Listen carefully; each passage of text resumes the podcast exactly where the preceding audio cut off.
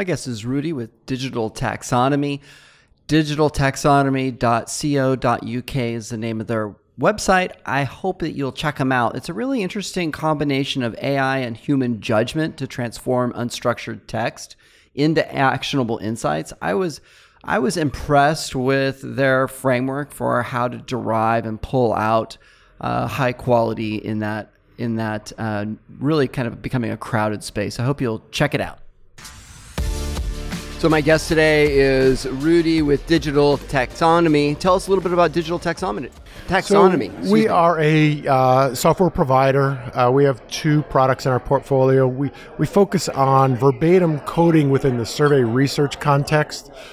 Uh, and that includes traditional verbatim coding where humans are employed, but uh, our application tries to make best use of both a natural language processing, text analytics, sentiment analysis, as well as a machine learning uh, capability to try to automate the things humans do. We don't want to replace humans. We just think it's, uh, you know, we can optimize their performance by making best use of these tools that have been around for a while and uh, trying to work that into a human interface. And that's the real struggle. So, talk to me a little bit about how you guys are different there's a couple of different text analytics companies out there in the market a research couple? space. Yeah. and all the freebies and all the things. Right. Yeah. So, and then you have AWS and yeah, you, know I mean? you can go out and and mm-hmm. and you can write things in R and you can do a lot of things on your own.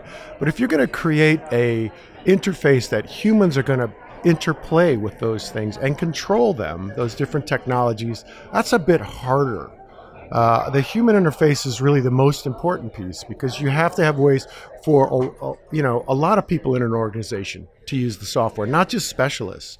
A lot of this stuff, you know, there's a room full of three or four specialists that are in charge of text analytics, machine learning, and they go off and, and do their thing. We're trying to create an application that can be used by analysts, by coders, by DP staff, by end customers, everyone. What is one of your favorite projects that you guys have worked on? Oh, I've done a bunch of work. I'm kind of a London file, and I've done a bunch of work on London hotels and restaurants. Massive numbers of reviews. So I've, I've, I've come to know the restaurant and hotel industry quite well in London, which is very helpful. Many of these are the very posh places. But I've, uh, using the text analytics and a combination of a little bit of human assistance, built basically my own Yelp for London. Oh, that's for, interesting. For hotels and restaurants. Yeah, you pick sort of the things that are important to you and the ratings of the restaurants, and I can show you selections in that category. So, from a workflow perspective, uh, how do companies interact with you? Do they they provide you their um, unstructured data in like a file, or are you usually part of a like quantitative study? Um, how does it yeah, so right now we license the software. So an agency will license the software from us. Uh, the data can come in from any form, and we have an open API as well. So if it's a consistent uh, method for transporting data from tools like Decipher, uh, Askia, from SurveyMonkey, anywhere, we can set up an automated process so that just flows, you know, in the evening. We also have the ability to code in surveys, so we can analyze an open end as soon as it's entered in a survey and provide results directly back to the survey. So most of that's automated, but there's definitely a file drag and drop as well. It's very simple. Um, and so then the, the agency or the client will go ahead and use any of the tools, code the verbatims, and then provide data for whatever is next tables, reporting. More classically today, it's visualizations which is another really fun front for us. Yeah, that's super interesting. Have yeah. you guys heard of a company called MTab? Yeah, it's just uh, MTab's a, a, wonderful package, and I've spoken to them. Yeah, yeah. Uh, you know, it's interesting to see these uh, tabulation tools coming to the fore again. You know, tabulation is kind of a, the dirty secret of market research.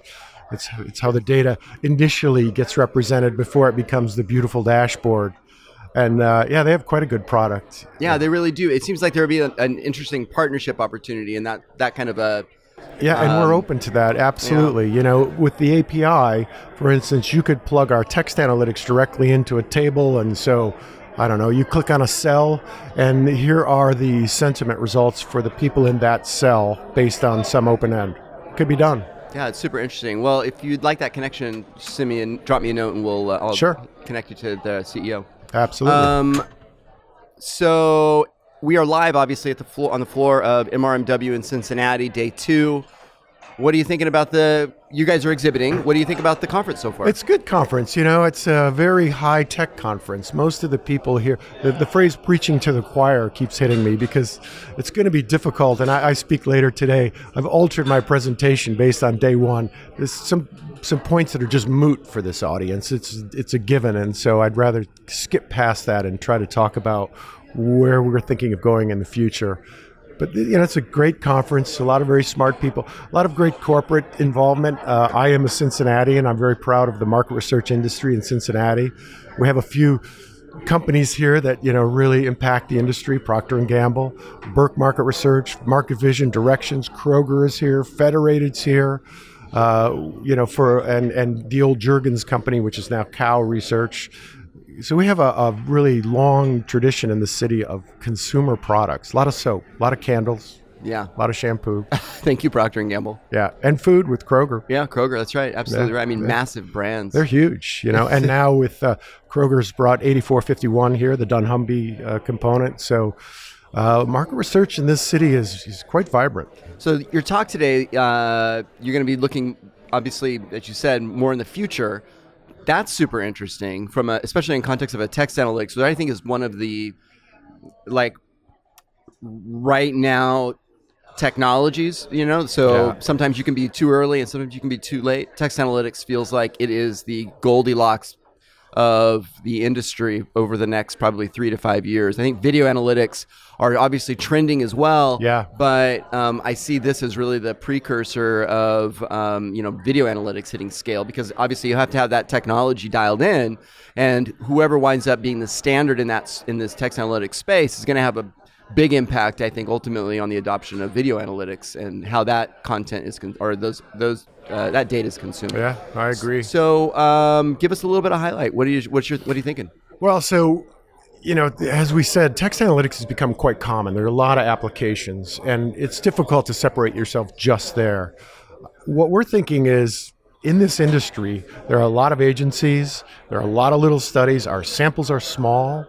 Uh, and we don't play together very well. Agencies don't talk, they don't share, even though many of us in this room have worked for multiple agencies who now compete.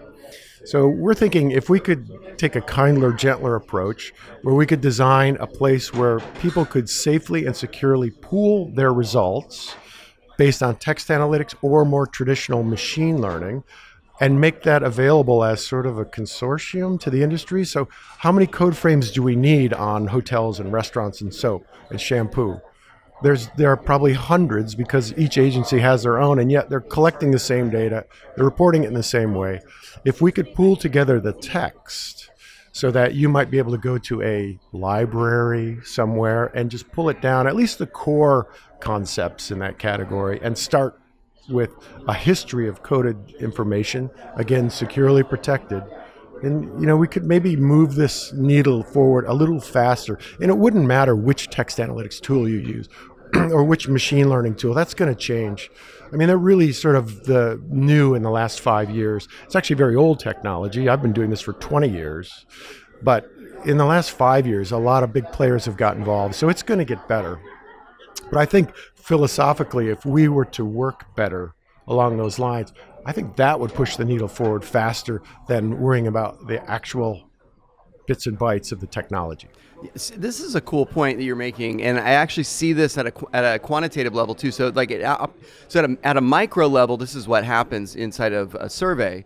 Uh, I recruit a panelist. The panelist already know the panel knows that it's a female. The female comes into my survey. And lo and behold, what's the first question? What's your gender? Right? And so, like all the sophistication that we've built out over the last 20 years it, with online data collection has really netted out to a lot of the same bad behaviors and redundant yeah. behaviors that had to exist. But actually, I'll tell you this we were better off doing in mall intercepts because then I could site screen yeah. five questions, right? Like, and, and, and I didn't have to ask you those and but now we've like regressed into this like these protective shells and yeah. i think it's absolutely ridiculous and the pain that we're causing at the at the panelist level and what's interesting is like you've got lucid and others who have been you know great at aggregating panels and getting them into uh, uh, plat- survey platforms. But um, one of their big problems is every panel company has a different definition of age. So, Yeah. right? I mean, as an example. And so you don't have a clear path, a an API, right? A, a str- a triple S structure, Right. JSON or XML or whatever, it, that clearly defines, you know, what that category needs to look like, Right. um, or the categorization needs to look like, so that you can then skip those or auto-populate those questions. And whoever cracks that nut, by the way, um, like it is the gold ring. I really believe this, and this is why. Because then you can start taking things like um, unstructured social data, right? Structure it, and then feed that into the survey systems too. Be- Right. Absolutely. So it really becomes a pow- what you're talking about is it becomes a very powerful.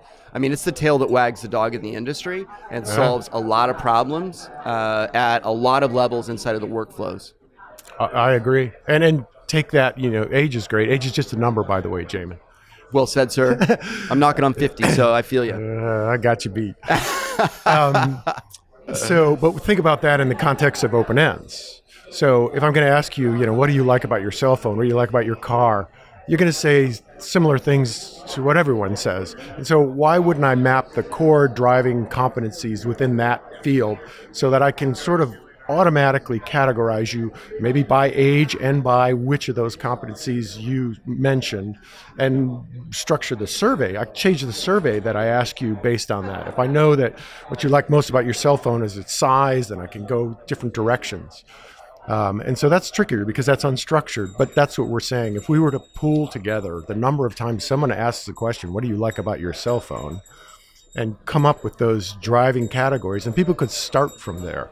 It might be much more proactive. Oh, be- You could certainly code it whenever you want it, you know, and that's what we say is you have to have a human interface to the system. But I think we could push forward more quickly if we would all play together. You're right about the, the collaboration needs to exist. My guest today has been Rudy Bublitz, Digital Taxonomy. Rudy, if somebody wants to get in contact with you, how would they do that?